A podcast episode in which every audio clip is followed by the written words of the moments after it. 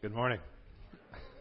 Thanks to the band for um, that awesome uh, music for us today.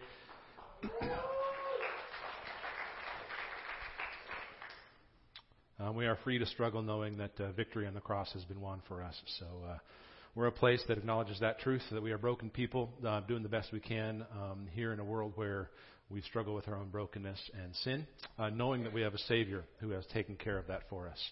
Uh, so we're really glad you're here with us this morning. I uh, want to um, get some things, um, some housekeeping things um, out of the way here before we jump into 1 Peter 5 and Psalm 55. Um, if you need a Bible, or if you need today's program um, that has uh, some space for taking notes during the sermon and study questions for the week, um, just flip up your hand, and one of these guest services folks uh, will hook you up with a Bible or uh, today's program. Um, if you need that, um, they'll get those to you. We're going to be in 1 Peter 5 in the New Testament and Psalm 55 in the Old Testament. Uh, 1 Peter 5, we're going to be in 5 through 7. Um, got a couple more hands here and there. Uh, 1 Peter 5, 5 through 7. We're going to start at 5b, uh, meaning like if you don't know what the A, B, C stuff means, that just means we're going to start in the second section of that verse. So we're going to be in 5b through 7. And then for Psalm 55, um, we're just going to do verses 16 through 23, uh, those two passages. Um, tell you a few more things you need to know, some housekeeping things, and then we'll read those together and uh, pray. So you're going to want to have those handy uh, for our sermon time today. Uh, real quick, after this series, we're in week three of four in a series right now called uh, What Happy Couples Know. Um, we are going to do a one off sermon um, just for one Sunday called What is a Multi Site Church and Why Are We Becoming One?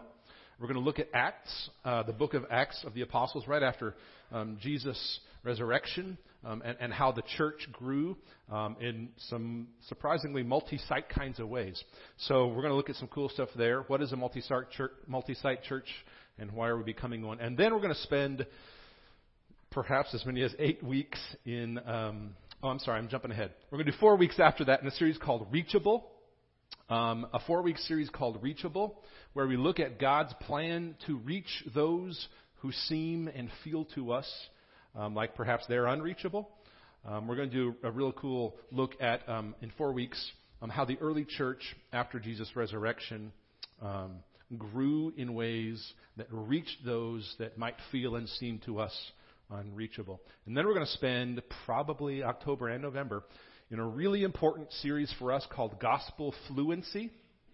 Um, it's a really powerful and a really helpful study in understanding the gospel, the good news, well enough so that we can speak and live with a winsome witness that draws others to the gospel.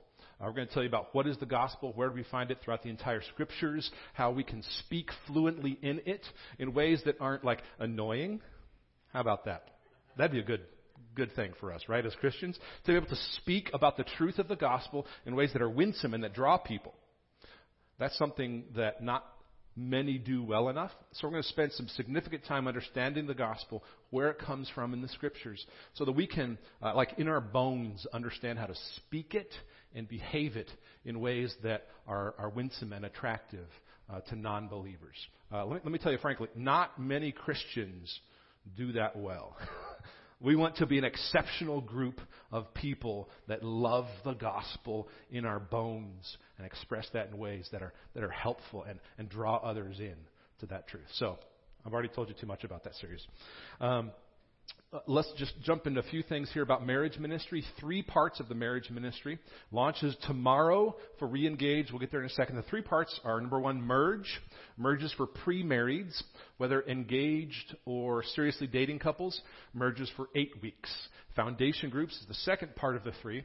Uh, foundations uh, groups are small groups for newly married couples who have been married fewer than four years. Um, those are small groups that last 15 months, and the meetings alternate between study and uh, fun from week to week. Uh, so it's cool because these uh, newly married couples are spending time together studying what it means to have a good marriage, a Christ centered marriage. And then on the other weeks, they're like, you know, bowling and eating out and fun things like that. Uh, and then finally, Reengage starts tomorrow night. Um, it is an 18 week marriage enrichment program for those who have been married more than four years. It's important to emphasize that Reengage is for marriages in any condition. In any condition, your marriage can benefit. If your marriage is a two and you're looking to take it to a five, or maybe it's a six and you're looking to take it to a nine, uh, Reengage is for you. Um, and it starts tomorrow, and apparently you can expect about a three points improvement on a scale from one to ten. If you're if you followed those numbers.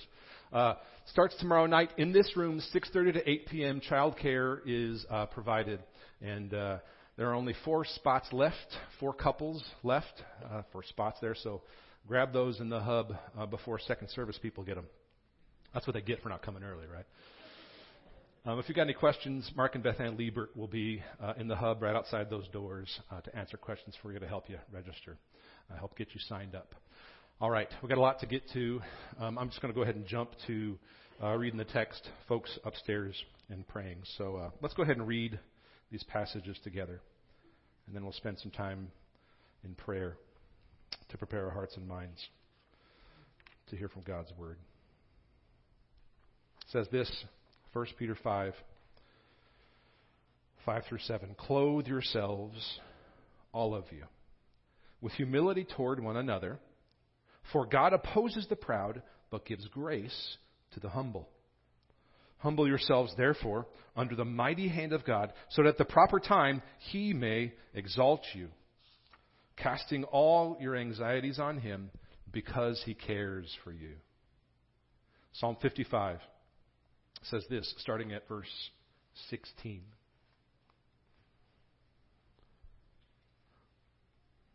But I call to God, and the Lord will save me. Evening and morning and at noon I utter my complaint and moan, and he hears my voice.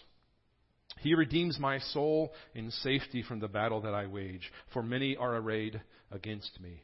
Jump down to verse 22 there. Cast your burden on the Lord, verse 22, and he will sustain you. He will never permit the righteous to be moved. But you, O God, will cast them down into the pit of destruction. Men of blood and treachery shall not live out half their days. But I will trust in you. Let's pray, friends.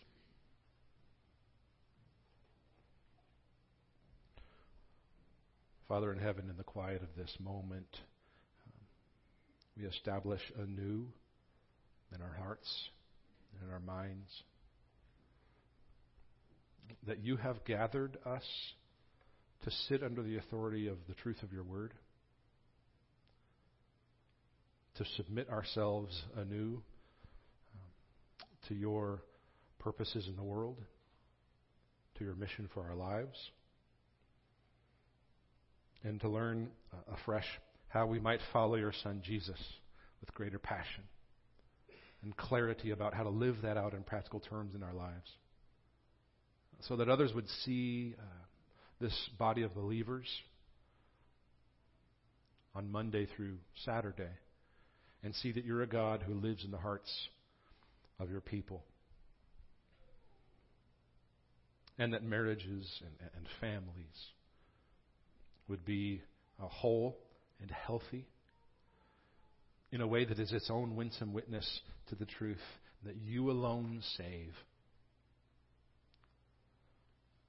Father, give us a vision for our lives and for our marriages um, that comes from your heart to give yourself as a God of goodness and mercy and grace who treats us as we don't deserve but that you extend to us uh, through your Son Jesus uh, what we could never earn and what we don't deserve. So, Lord, would we, as we give ourselves to you, um, be used by you to extend that same grace to one another? We ask this in the name of your Son, Jesus. Amen.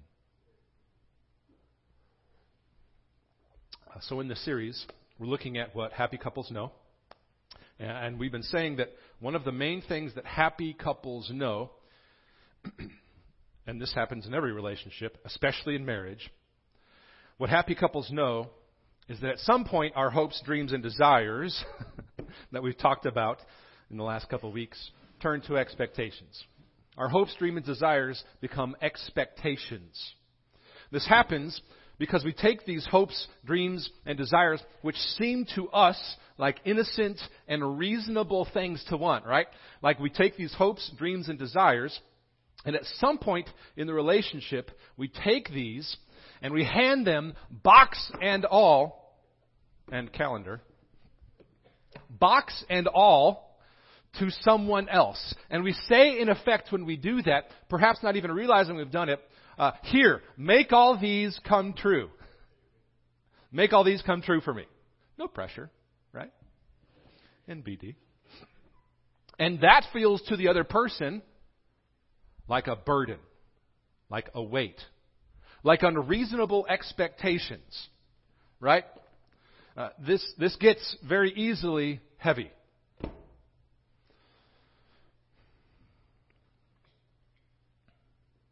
So, from our perspective, it's all hopes, dreams, and desires. I mean, who wouldn't want, who wouldn't want to spend uh, money the way that I want to spend money, or to live in the kind of house I want to live in, or to drive the kind of car I want to drive, or have exactly as many kids as I want, and so on, and so on, and so on. And from our perspective, it seems like innocent hopes, dreams, and desires.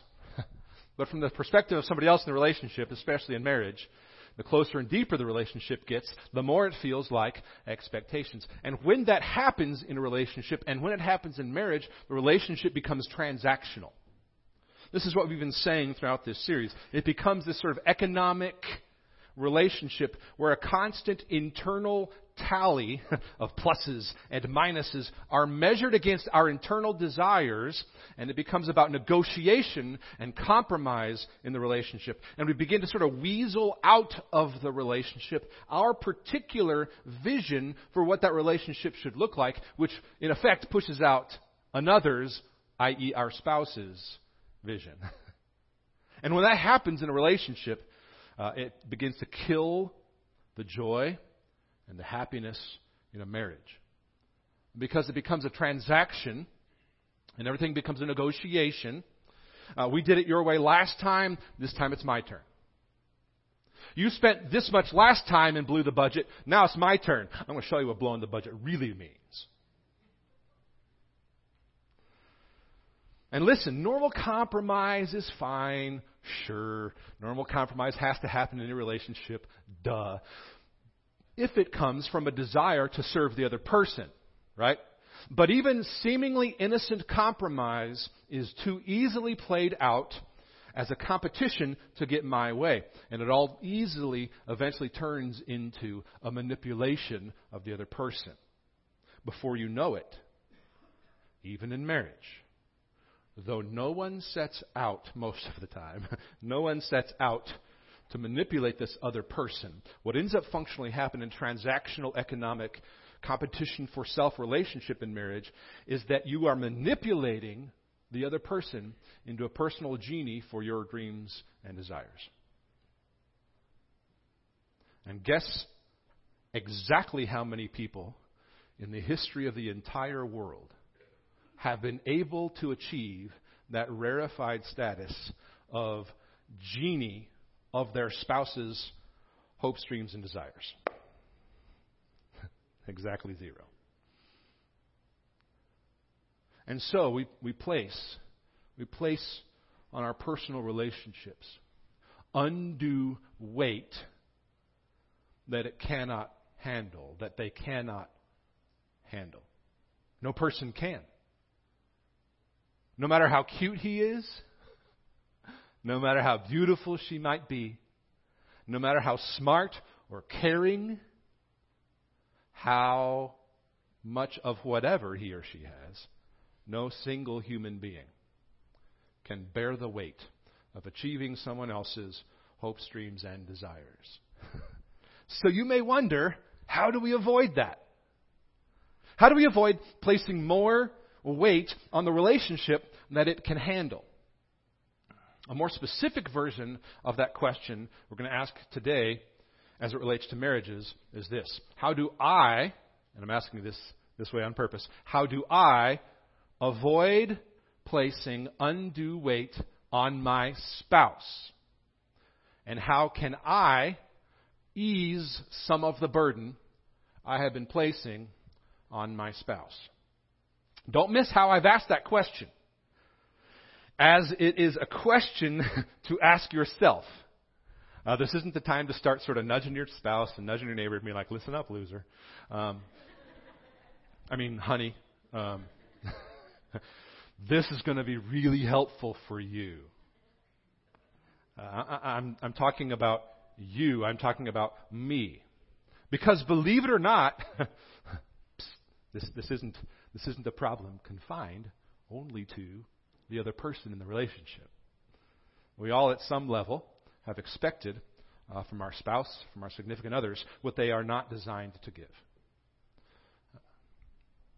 So, what we're going to look at today is a, a very simple, a very simple, but if used um, as we see here in the scriptures in these two places in 1 Peter and Psalm 55, a very simple, but if used well, a very profound tool in your relational toolbox, especially in marriage, that you may not be using as well as you need.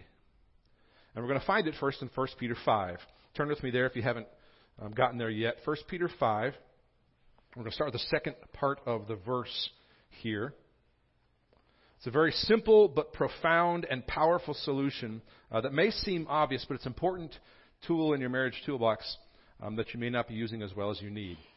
Read along with me, starting in 1 Peter 5, second half of the verse there. It says this Clothe yourselves, all of you, with humility. This is an imperative, it's a command. He says, Do it. And Peter starts here by saying to put on humility, like clothing. It's like you wrap yourself in it. This is a Bible way of saying you have to live in this from day to day. Like you're living in clothing from day to day, right? So live in this humility. Put it on. You have to wear this all the time. so button up with humility. And just in case there's any confusion, Peter says, uh, not just like your spouse, clothe yourselves, all spouses of, uh, all significant others, not me. It says all of you, he means, of course, everyone here, clothe yourselves, all of you, with humility. Go around every day wearing humility toward one another. And of course, in this case, we're talking about this in the, in the context of, of marriage. Walk around with humility on toward your spouse. Why? Says this For God opposes the proud, but gives grace to the humble. Clothe yourselves, all of you, with humility, for God opposes the proud, meaning he works against the self centered person who doesn't need him. That's what prideful people do. We've all been that. Um, sin has its root in that kind of I don't need God pride, so it's not like you're exempt from it, I'm exempt from it. That's something we all have. It's like the root of sin. God opposes those who are self centered and don't need him, but it says he gives grace to the humble. God works with someone who is humble, but against the prideful person who doesn't need him. So the question for us here is how can I become humble? how can I become a humble person. And I'm going to tell you, it's actually very easy. It's not as complicated as it sounds. It's much easier than you may think to become a humble person. How can I become humble? You just ask yourself, what would a humble person do? And you do it. Let me say that again. you just ask, what would a humble person do? And you do it. You don't have to have your motivations right. You don't have to have them like exactly correct on the inside before you act in a way that is right and humble, right? You don't have to feel humble first. You just ask yourself, what would a humble person do? And you do it.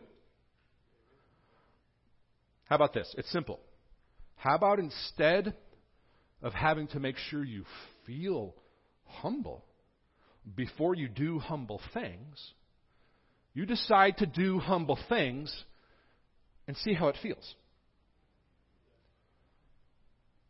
We approach life exactly the opposite, as if I can't do this thing that I know is right because I know what's in me and I don't feel that way. How about we, how about we say, what does a humble person do? And we do it, and then we feel what a pattern of acting humbly looks like after we're used to what acting humbly feels like. Everybody wants to make sure they've got all their internal motivations perfectly pure and exactly right before they waste any time doing something. Got to measure 10 times before you cut once to make sure it's perfect, right? But that's backwards. Instead of having to make sure you feel humble before you do humble things, you decide to do humble things and to see how it feels. Peter starts verse 5 with a command Clothe yourselves, put it on, do this. Even if you're not a humble person, even if you struggle with pride. And guess what? If you do this, you will eventually become, as a pattern of your life, the behavior of humility will mean that you become a humble person. And Peter says, God likes to work with humble people. He will oppose those who are not. And I think this extends as far as you can extend it. God likes to give himself to those who know they need him. He gives power to humble people, and he provides a relational connection for humble people that prideful people don't experience. We, we could preach a lot on that, but we have more to get to. So, we're extending grace to humble people. God extends grace to humble people. And we're applying this to marriage. And so he gives, he gives power and grace to humble people, provides a relational connection for them. And not only that, it gets better. Look at this, verse 6. Humble yourselves, therefore, under the mighty hand of God, so that at the proper time he may exalt you. Meaning, according to what Peter says here, Humble people are celebrated in God's kingdom and they enjoy forever relationship with God. There is a serious upside with going last. Contrary to everything that we feel we have to eke out of our personal relationships and that we're taught about the world, exactly the opposite is how it works, especially in our marriages. So, what Peter says here is to make sure you go last. Fight for the end of the line. Put the other person first. Assume the best. And put yourself in the place where Jesus did. That kind of humility is an important prerequisite for experiencing what happy couples know. And we're going to continue to answer this question of how can I take the, the, the, humble place, the last place in line, and ease the expectations that I've placed on the relationship and especially marriage. How can I do that? Which, which I suspect for most of us, perhaps this is the first time we've asked a form of that question when it comes to our most significant relationships. How can I ease the undue weight and burden I've placed on this other person I love and care for? So, humble yourselves, Peter says. And here's how. Here's the tool for our marriage toolbox. Very practical stuff. Cast all your anxieties on Him, verse 7. Casting all your anxieties on Him because he cares for you. So, so putting verses 6 and 7 together, uh, because they go together in the text here. Humble yourselves, keep yourselves in the place of putting others, your spouse, first, by, verse 7, casting all your anxieties on who? Not your spouse. on God. It's very easy. It's very clear. We have made, we have made a habit of casting our anxieties on everybody else around us. Right? Right? And guess what? Hmm. Not very effective. Because they're not meant to take on burdens human beings can't. So he says, cast all your anxieties on God because he cares for you. Keep yourself in the place of putting yourself second and your spouse first. And you do that by casting all your anxieties on God because He cares for you. When it's hard to go second, when your spouse doesn't deserve first, when you know full well that doing the humble thing might mean your spouse takes advantage of the situation again, and you may not get your way, guess what that means? You're beginning to feel and experience how much Jesus loves you. So don't think of yourself as some grand exception. Jesus goes first, and we learn it from him. When it's hard to go second, when your spouse doesn't deserve first, when you know full well that doing the humble thing and putting somebody else in front of you means they might take advantage of the situation and you might not get your way, cast all your anxieties on Him. Which means, let me make this simple. You've got to develop a meaningful you and God prayer life. You must learn first to go to Him, not another human being. Your husband, your wife, your significant other, your boyfriend, your girlfriend, doesn't matter how smart, doesn't matter how cute, they cannot bear the weight of the inner stuff that you know you can't, right? If you don't believe that this is true, ask yourself, how's it been working for me to cast my inner anxieties on people around me? How's that working for you?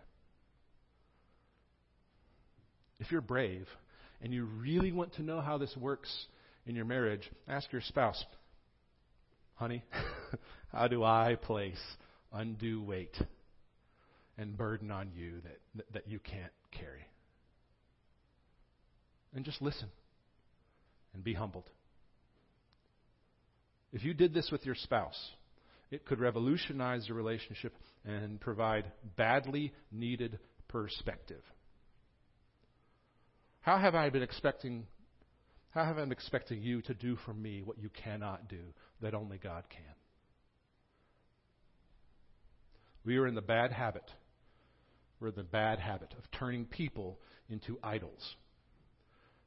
And, and, our spouses and our family and our kids are no exception. In fact, they may prove the rule. And when we realize that we are manipulating from people what we can only get from God, we might ease up a little on what we expect from people. People who understand grace do that. This isn't, by the way, just being pessimistic about people, right? Uh, this is being real about sin. And so Peter suggests that we cast all our anxieties on God because He cares for us. Anybody got anxieties? Of course you do. Sure you do. We've all got daily burdens and struggles that make us a little crazy. I mean, uh, they make me a little crazy. And I think if you're not, not at least occasionally feeling a little crazy about your daily anxieties, then you're not dealing in reality. So how do we how do we cast all our anxieties on God? Turn to Psalm 55. This is an example of what it looks like to develop a prayer life that is honest with God about where we are and what we need. This is an example of, of, of a prayer that goes to God first.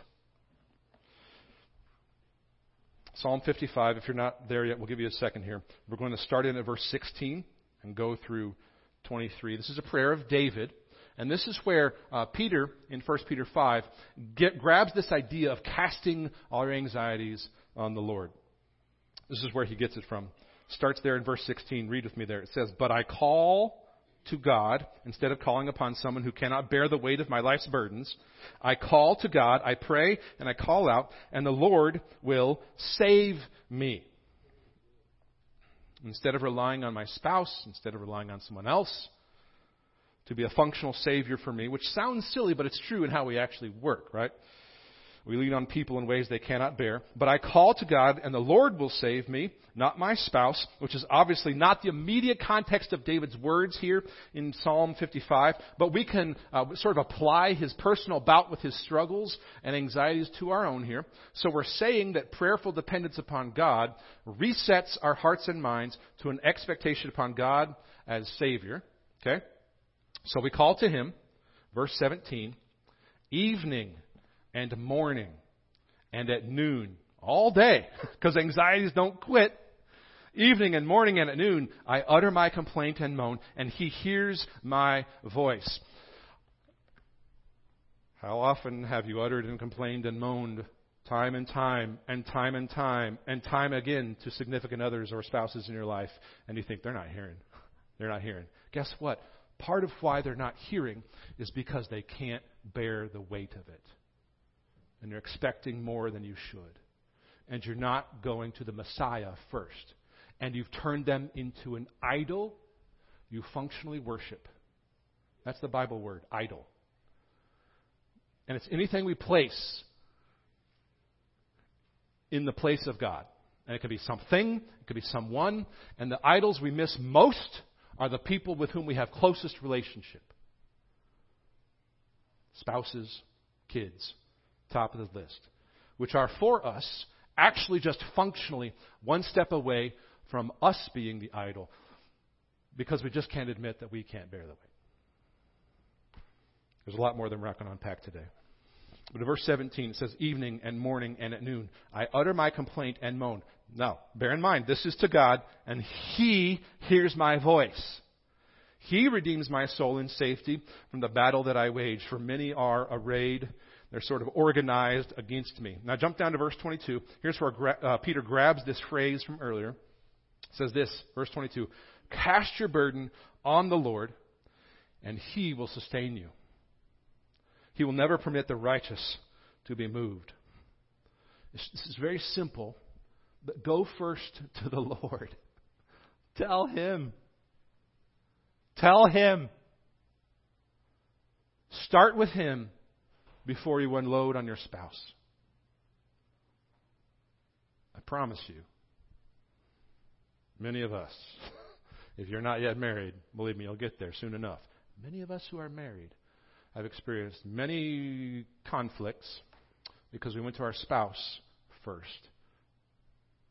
We spoke things before we took our anxieties to the Lord. Talk to the Lord openly and honestly. He can handle it. He really can. He's God. Your spouse is not. He can handle it. Talk to him openly and honestly from your heart. Just look at how David describes this in verse 17. Evening and morning and at noon, I utter my complaint and I moan, and he hears my voice. All day long, David is taking his cares to the Lord. This was the king of an entire nation of people who had major burdens and concerns on him from day to day. So we began today by asking this question How do I avoid placing an undue weight on my spouse? And how can I ease some of the burden I've been placing on my spouse? It's a very simple answer, uh, but if you put this in your relational toolbox, if you'll go to God first before you unload on your spouse, uh, the simple answer could make a profound difference in your life, in your relationships, and in your marriage, which is this prayerful dependence upon God. Prayerful dependence upon God first can ease the relational burden we've been unwittingly, often, placing on others and especially on our spouses. You see, you see if, if you've been insisting that someone or something other than God meets your needs, you will always be disappointed.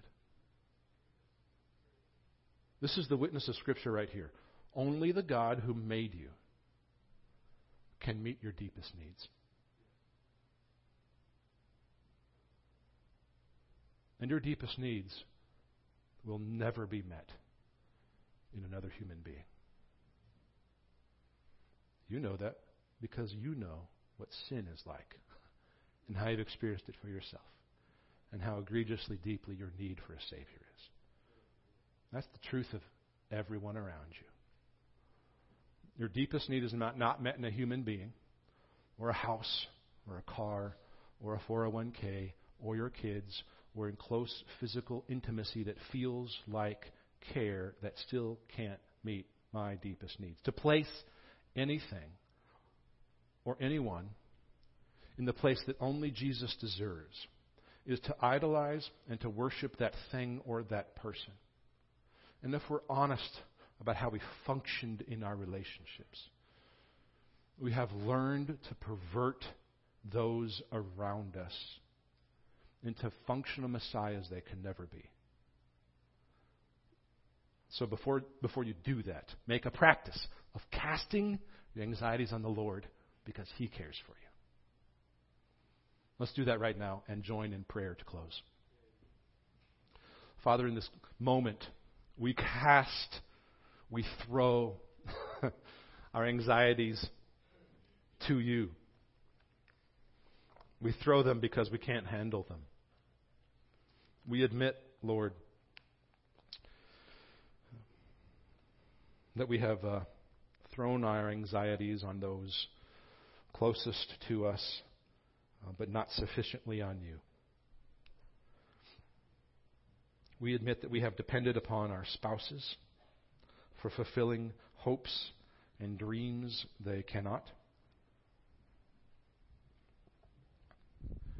We admit, we admit that we have put in the place of Jesus other people and ultimately ourselves. And we have expected uh, what only you can give.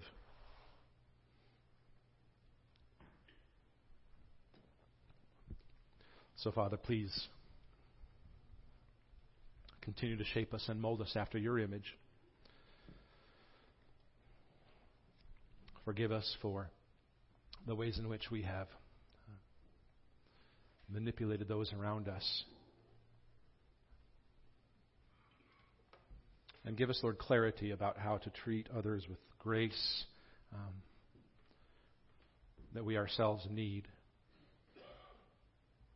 so that you would be glorified, so that your spirit would move in us, so that marriages would become examples of your love for us and how you died for us, and that they would be reflections of your grace and mercy to us when we didn't deserve it. Lord, give us a vision for our lives that looks like your vision for our lives. In the name of your Son, Jesus, we pray. Amen.